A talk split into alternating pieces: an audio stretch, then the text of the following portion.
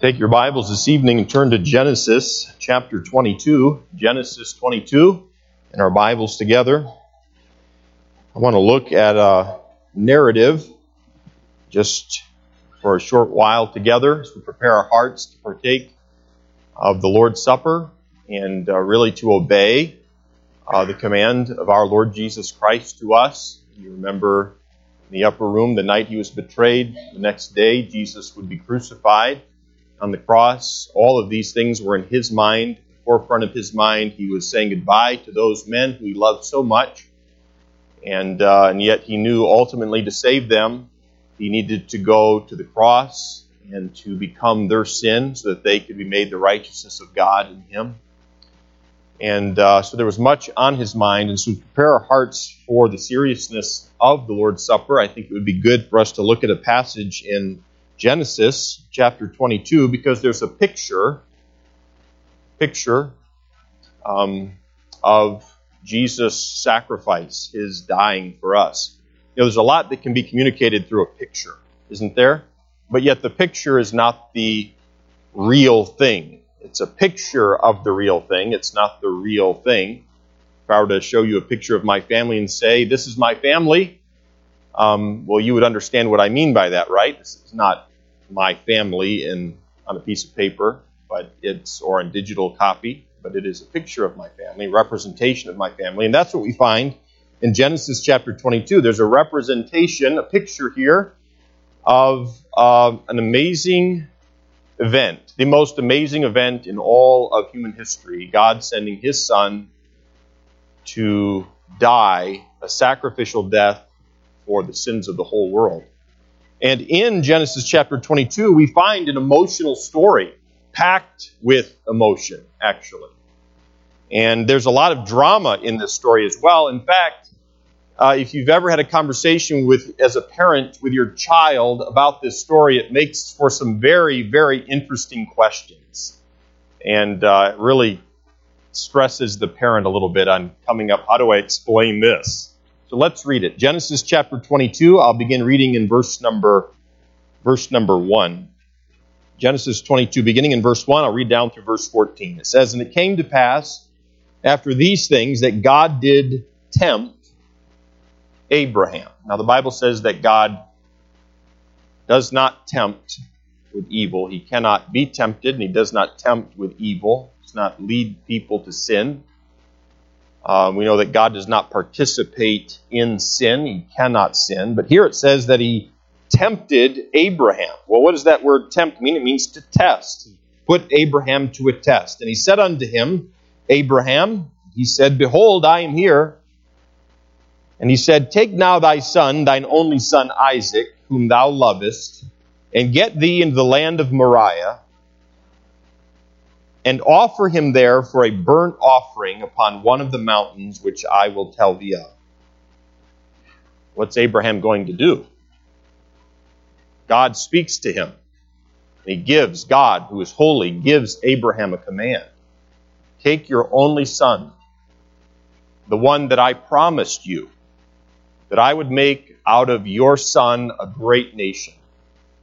You remember you were old and your wife was old, and there was no way you were going to have any more children, but I gave you a child anyway, and here he is. His name is Isaac. You don't have a great nation. I haven't fulfilled my promise yet to make a great nation out of your son. And now God is saying to, uh, to Abraham, Take your only son up to Mount Moriah, and I want you to sacrifice him there as a burnt offering. How do you respond to that? What would your response be? Now, we know the story. Most of us here, we know the, the story. Maybe a better question would be is how are we responding to the commands that God is giving us today, this week, the things that He's made very plain to us? How are we responding to those things? Look how Abraham responds in verse 3. And Abraham rose up early in the morning. He didn't sleep in, push the snooze button, it doesn't seem. And he saddled his ass and took two of his young men with him and Isaac, his son, and clave the wood for the burnt offering, and rose up and went unto the place of which God had told, told him. No delay. Verse 4. Then on the third day, Abraham lifted up his eyes and saw the place afar off. You can imagine the anxiety over those three days. One thing that I'm realizing more and more as I grow older in life is that um, I used to, I think, read stories like this in the Bible, narratives in the Bible, and it was I, I, I had a hard time connecting with what they must have gone through. You know, it just says Abraham did what God said. End of story. You know, why why elaborate on that? You know, why? But when I think about it, three days drawing closer to making your son a burnt sacrifice. Day two. And there's nothing to distract you. No uh, iTunes or radio or shows or newscasts. You following me? Just you and your donkey and a couple other men spread out a ways apart, probably not talking, just a lot of thinking. It could have been torturous, I think. He goes on in verse number five, and Abraham said unto his young men, Abide ye here with the ass, and I and the lad will go yonder and worship, and come again to you. And Abraham took the wood of the burnt offering and laid it upon Isaac his son, and he took the fire in his hand and a knife, and they went both of them together. And Isaac spake unto Abraham his father and said, My father. And he said, Here am I, my son. And he said, Behold the fire and the wood, but where is the lamb for a burnt offering? Abraham said, My son, God will provide himself a lamb for a burnt offering. And so they went, both of them together. And they came to the place which God had told him of, and Abraham built an altar there and laid the wood in order, and bound Isaac his son, and laid him on the altar upon the wood. Some scholars believe Isaac was as young as five, and some as old as 35, 36 years of age. I think it's unlikely that he was five. I think he'd probably more in his teenage years, or maybe his 20s. It says there that he bound him and laid him on the altar upon the wood. Verse 10 And Abraham stretched forth his hand and took the knife to slay his son. And the angel, the messenger of the Lord, called unto him out of heaven and said, Abraham, Abraham. And he said, Here am I. And he said, Lay not thine hand upon the lad, neither do thou anything unto him, for now I know that thou fearest God.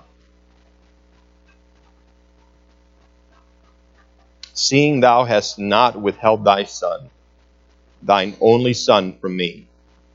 And Abraham lifted up his eyes and looked, and behold, behind him a ram caught in a thicket by his horns. And Abraham went and took the ram and offered him up for a burnt offering in the stead of his son. And Abraham called the name of the place Jehovah Jireh, as it is said to this day, in the mount of the Lord it shall be seen. Let's pray together, and then I want to look at this passage because I really, when I look at this narrative, I think there are two parts to it. There's there's the part that Abraham had to play, and there's the part that God played. And that is true to this day. There's a part that you have to play, that I have to play in this life, and there's a part that God plays. We'll also, as we look at it, these two parts, we'll also see the picture of our Lord Jesus Christ being sacrificed for us. Let's pray. Heavenly Father, help us, I pray, as we look at your word, a challenging, challenging narrative. You asking a dad to be willing to kill his own son. Lord, I pray that we'd not miss the truth that is in this passage. I pray that it would grip our hearts as I believe it gripped Abraham's heart and gripped Isaac's heart and even our Lord Jesus Christ's heart as he gave himself for us. I, may, I pray that would grip ours too. I ask these things in Christ's name. Amen. What does it mean, do you think, to love God above everything else? To love God supremely? In Matthew 22, Jesus talked about this in verse 37. He said unto, unto him, Thou shalt love the Lord thy God with all thy heart, with all thy soul, and with all thy mind. In verse 39, he went on to say, And thou shalt The second is like unto it, thou shalt love thy neighbor as thyself. You know, love is costly. Love costs something. We quote the passage in John 3.16 uh, easily, for God so loved the world. But love, sacrificial love like this is costly. It costs something. Love like that cost God something. His love for you and for me. You might remember this morning, and I just read the passage of Scripture out of John chapter 14, but in verse 31, Jesus, as he talked to his disciples before he told them to all, let's all arise and go and do what my Father has called me and commanded me to do in giving my life and laying my life down for you and for indeed for the sins of the whole world. He made a, he made a statement about his love for his Father, and one of the reasons Jesus Christ went to the cross was for this. He said, But that the world may know that I love the Father. That was one of the reasons he went to the cross, that the world would know that he, Jesus, loved his Father. We're supposed to love him that way. He went on to say, And as the Father gave me commandment, even so I do. And it comes back again to, and Jesus said this to us repeatedly in that passage so far in our study in John chapter 14. But if you're going to love me, you're going to obey me. And you show me that you love me by how you obey me. And here, Jesus, at the end of that passage in John 14, he's by his own life saying, This is the way you're supposed to love. You're to love your Father. You know, love, genuine love, agape love, costs something. It's going to cost us something if we're going to love God supremely. I think it's really impossible to love the world that we live in and to love God at the same time. Can't love both. It's impossible to love yourself it's impossible for me to love myself and love God at the same time. I'm going to have to choose one or the other. You know, Abraham is known as the father of the Hebrew nation, a nation that God had chosen to play a very important part in God's plan for the world. And it was out of the nation of Israel that God had chose to give us the Bible. It was out of the nation of Israel that God chose to give us a Savior. And God was going to bring the greatest of blessings to the earth through the nation of Israel, and He did that. God had made tremendous promises to Abraham, and all of those promises were dependent upon the promised son, a son, Isaac. All of the promises God had made to Abraham were dependent upon this boy, Isaac. And finally, it came to pass. Abraham's wife became pregnant. It was a miracle. And then she was able to carry the baby to full term and give birth to the baby successfully. And there's the baby, a baby boy. They've had a baby boy. This is a miracle. God has promised and God has kept his word, and here is the baby. And now we're starting to believe that you're Abraham, you're, I'm starting to believe, you know, God might just make, he, he's going to do this. He's going to make a nation out of my son.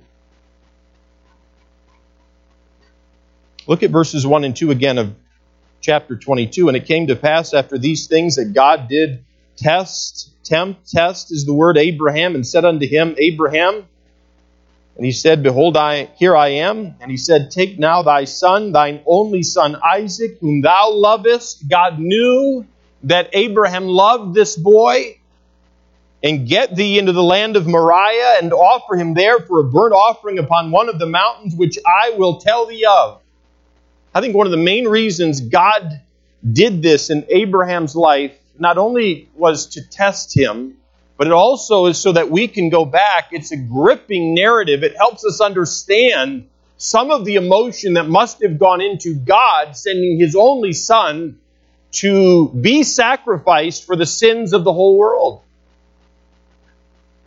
I think when we think of God sending his only son, I think it's kind of hard for us to understand or to comprehend what that must have been like.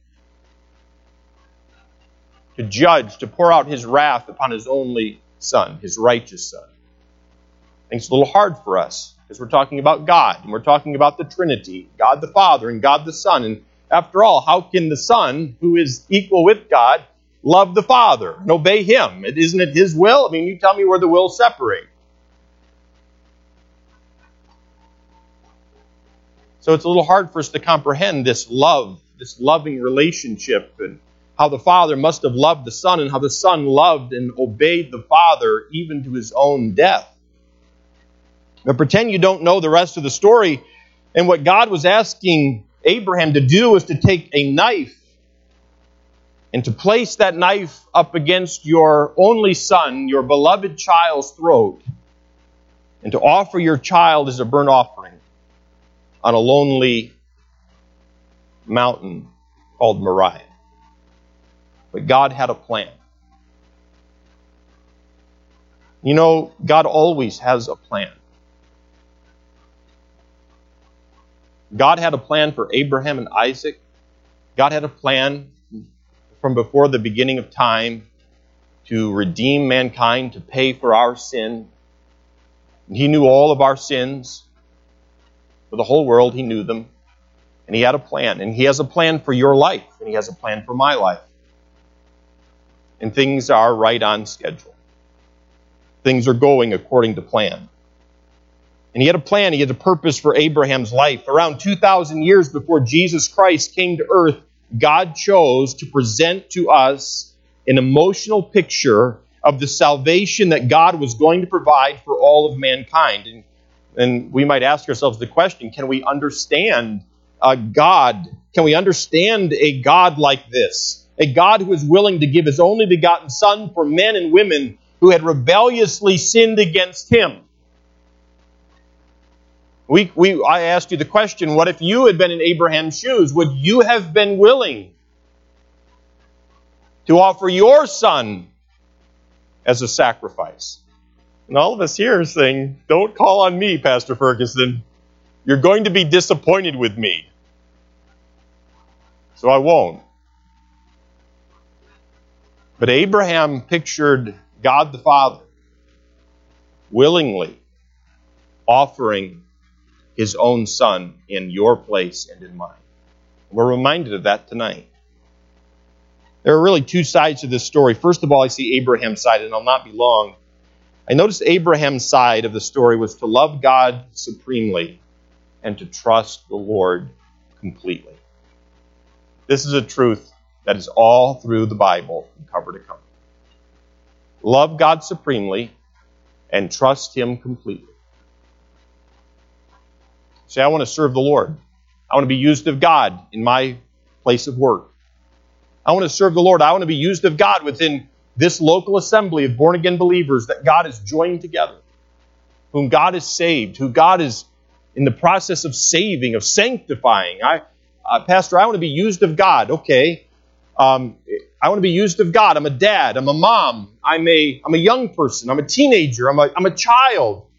Pastor Ferguson, I want to be used of God. And here's how love the Lord supremely and trust Him completely. How do we know that Abraham loved God supremely? How do we know this? Well, look at verse 3. I see that Abraham obeyed God immediately. He obeyed God immediately. Look at verse 3. And Abraham rose up early in the morning and saddled his ass and took two of his young men with him and Isaac his son and clave the wood for the burnt offering and rose up and went unto the place of which God had told him. He did not obey God a month later or a week later or a year later. I mean, if you had received a command like this, right, you should see some of your faces. I don't think so. Not going to. Some of you are shaking your heads. Not everyone's afraid to move a muscle. But I know that Abraham loved God supremely because he obeyed him immediately. By the way, young people, when you obey your parents right away, and you honor them, it's a, it's a way of showing your parents you love them. Did you know that?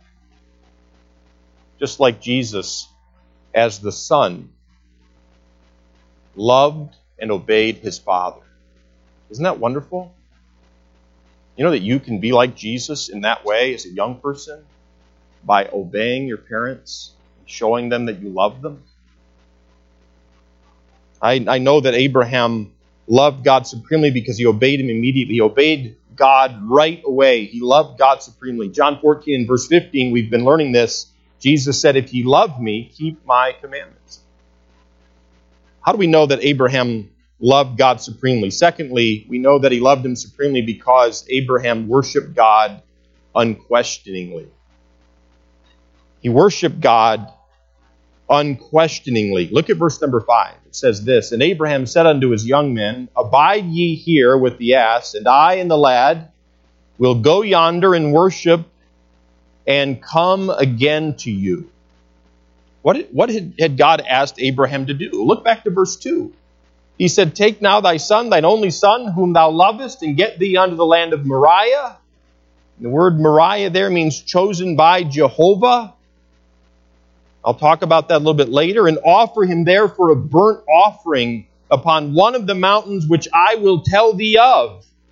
Is it costly to love God? I ask again. And again, I submit to you, yes, it is costly to love the Lord. Should we resent the cost of loving God supremely? Should we covet an easier cross to bear? Have you ever coveted and found yourself coveting some an easier path? Have you, have you ever found that? Maybe in, we don't think of it as a cross, but have you ever thought to yourself, I wish I didn't have to go through this? Or I wish there was an easier way. I wish I didn't have to do this. Um, we shouldn't cover, uh, covet an easier cross to bear. Should we resent that God desires for us our very best? Should we resent that God wants to be glorified through us? That he wants to be honored? And I submit to us, no. Romans 12 and verse 1 says, I beseech you, Paul wrote to that church, I beseech you, therefore, brethren, by the mercies of God that ye present your bodies a living sacrifice, holy, acceptable unto God, which is your reasonable service. How do we know that Abraham loved God supremely? Well, because he worshiped God unquestioningly. He just did it. Thirdly, I notice Abraham hoped in God confidently. He hoped in God confidently. Look at verse number 6. So he leaves his men there in verse 5 with the donkey, and he and Isaac, they go to worship the Lord. In verse 6, it says this And Abraham took the wood of the burnt offering and laid it upon Isaac his son. And he took the fire in his hand and a knife, and they went both of them together. This is a picture of Christ, by the way. And Isaac spake unto Abraham his father and said, My father. And he said, Here am I, my son. And he said, Behold the fire and the wood, but where is the lamb for a burnt offering? And Abraham said, My son, God will provide himself a lamb for a burnt offering. So they went, both of them, together. Abraham hoped in God confidently. If I were to ask you tonight, are you hoping in the Lord? Do you hope in the Lord? Most of us would say yes. But I sub- submit to you that Abraham hoped in the Lord with confidence, with an air of confidence, an air of expectation. In other words, Abraham expected God to show himself strong. You know that? That's different than how I go through life sometimes. I'm hoping in the Lord, but I know this isn't going to work out. Abraham hoped in the Lord with an air of confidence. He, he knew God was going to provide what was necessary.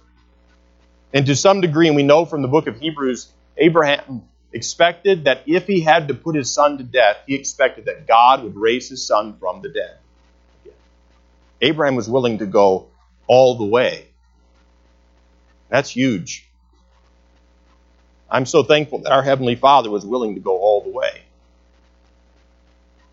He knew what it would take. And he was willing to do the hard thing for what it would take. We live in a generation today where I don't know if it's the norm that we're willing to go all the way to do the hard things.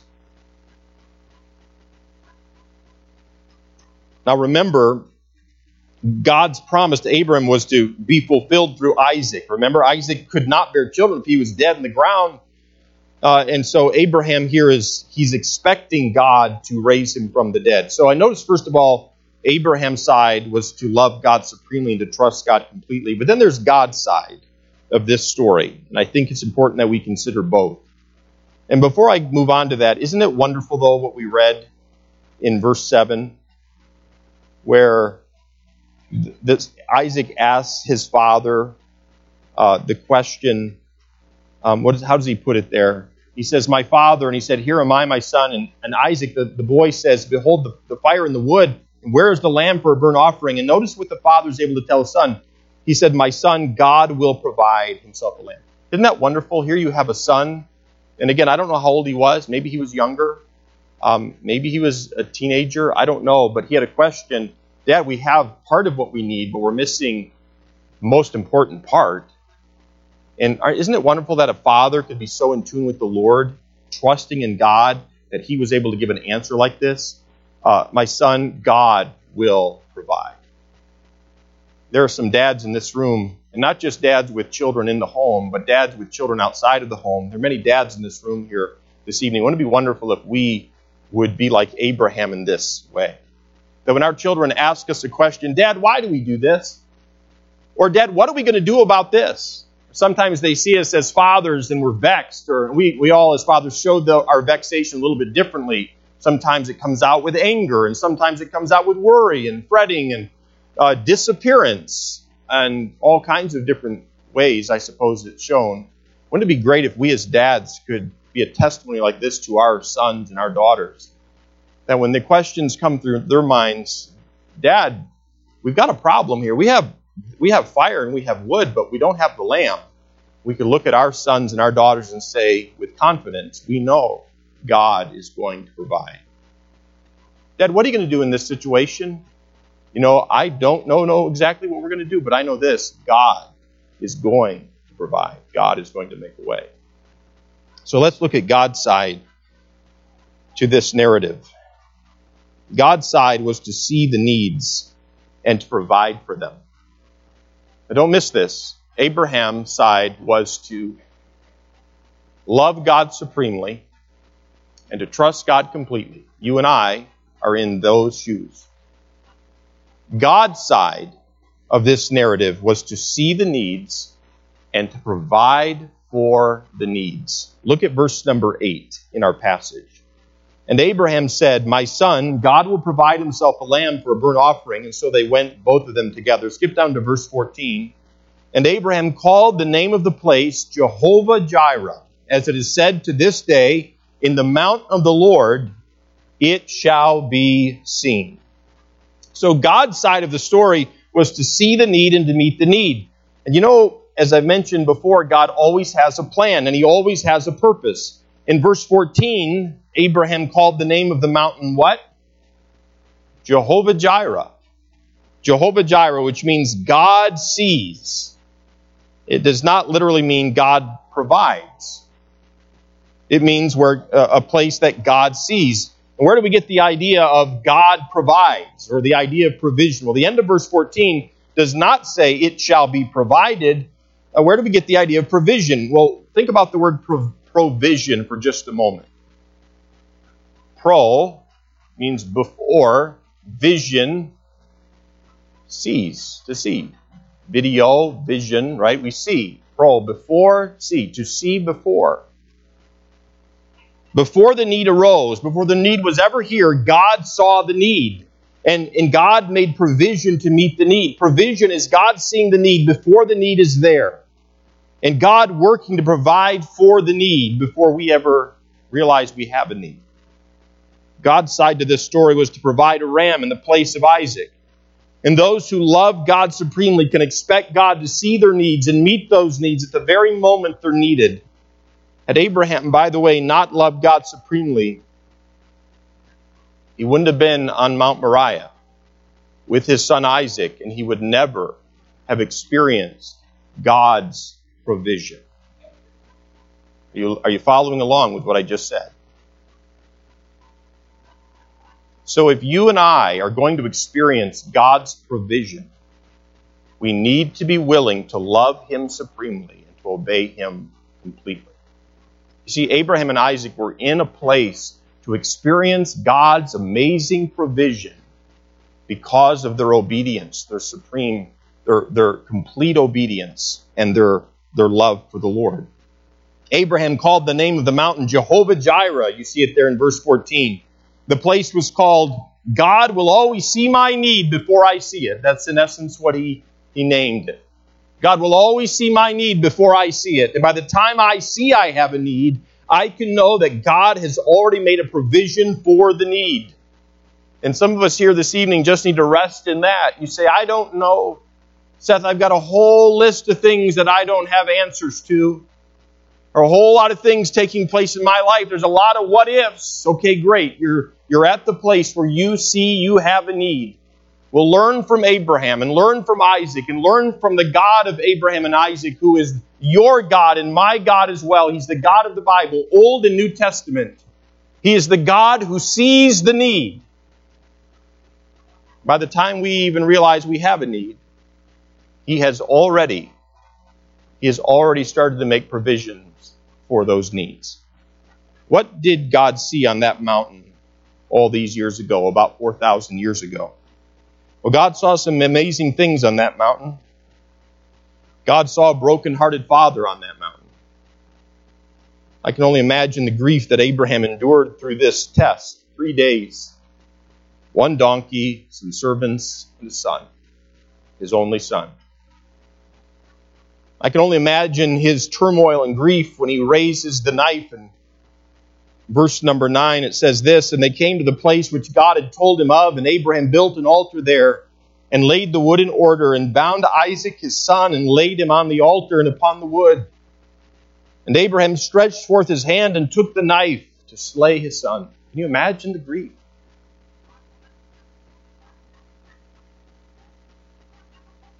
We we read about the Lord Jesus Christ on the cross. My God, my God, why hast thou forsaken me? We, we, we, that grief resonates with us. We don't fully comprehend it, but we can know that he was hurting. We don't often consider the grief of the Father, God the Father, what it must have done to him to turn his back on his own son, to pour out his judgment to justify his righteous indignation and wrath against sin upon his only begotten Son. But in Abraham's grief, God reveals to us that God saw the emotional turmoil that he was going through, he was going to go through in sending his son to die. Think about this 2,000 years before Jesus ever came, you have God giving us a picture of what he knew he would go through, sending his son to this sin cursed earth, and God knew, God saw on Mount Moriah these things. I also noticed that he saw a submissive son. In verse number 9, the middle part, it says there that he bound Isaac, his son, and laid him on the altar upon the wood. God saw not only a broken-hearted father in himself, but he saw a submissive son. Isaac allowed himself to be bound. Now, again, it's, it's, thought, it's thought by some that Isaac could have been as old as 36 years old. I don't know how old he was. Isaac could have resisted if he would have been a, a teenager in his 20s or in his 30s. He could have resisted his father, but we don't find that in the passage. We can only imagine that question that Isaac questioned his father Dad, why? Why, Dad? Um, Dad, you, you, you've told me about how God made you a promise. And that I was that promise that He made to you. And, and God, uh, Dad, you've told me that God promised that out of me He would make you a great nation. I don't know if He asked all those questions. It's not in the passage. I wonder if He asked. He was a man like you and me. Cole, how would you respond to something like this? Teenager. How would you respond your father in a situation like this? Had, had you been in Isaac's shoes? Isaac is a type, he's a, he's a picture of Christ. And Isaac, we know, submitted to the will of his father. In the Garden of Gethsemane, in Luke 22 and verse 42, Jesus said, Father, if thou be willing, remove this cup from me. Nevertheless, not my will, but thine be done. Even Jesus himself, and not in sin in any way, but as a human being, Jesus, understanding Christ, comprehending all that was going to come upon him, says, If thou be willing, let this cup pass from me, but nevertheless, not my will, but thine be done. We see the submissiveness of the Son, and God saw all of this 2,000 years before Jesus came to this earth. He saw a broken-hearted father, he saw a submissive son, he saw a temple built in Jerusalem. It's thought that the location where Abraham built the altar became the location of the altar in the temple. Think about that for just a moment. There was nothing there when Abraham showed up with a couple of servants and a donkey and an only son. In 2 Chronicles 3 and verse 1, the Bible says this Then Solomon began to build the house of the Lord at Jerusalem in Mount Moriah. For hundreds of years, God saw hundreds of thousands of lambs slain. Pastor and Mrs. Scott, you were in Jerusalem recently. This would have been the location where, where Abraham brought Isaac. God saw.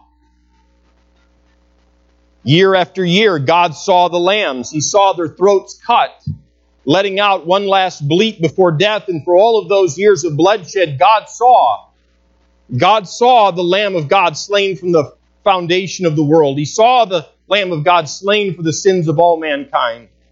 In Mark 15 and verse 34, the Bible records at the ninth hour, Jesus cried with a loud voice, saying, Eloi, Eloi, lama sabachthani, which, being interp- which is being interpreted, My God, my God, why hast thou forsaken me? And you see, 2,000 years before that happened, God saw all of that. And here we have this amazing picture in Genesis 22 of a father who represents the father and a son who represents the son. And you have a father who's willing to do what God has commanded him to do, and a son who's willing to do what his father is telling him to do.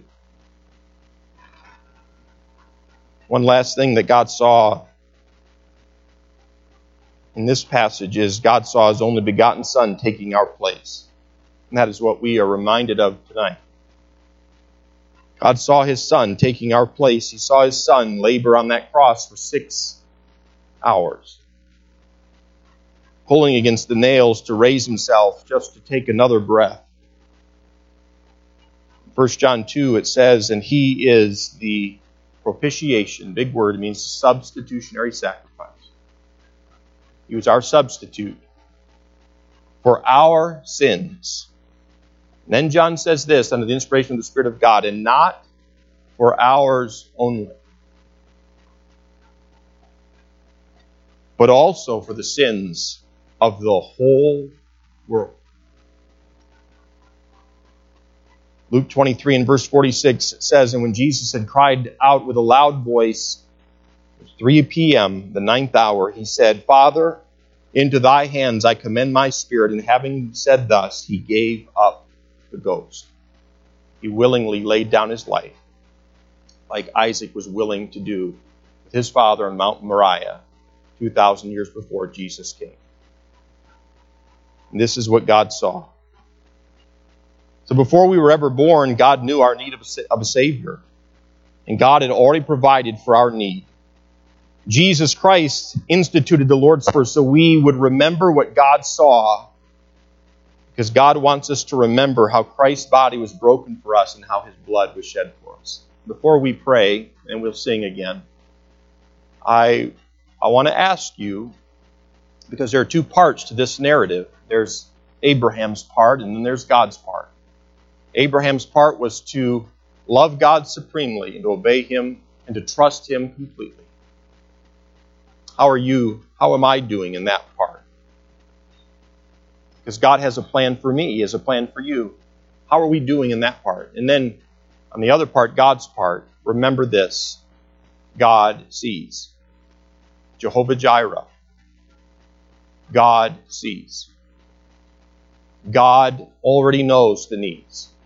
By the time I realize I have a need, He's been working long time before then to meet that need. We need to trust Him. We can. Take your hymnals.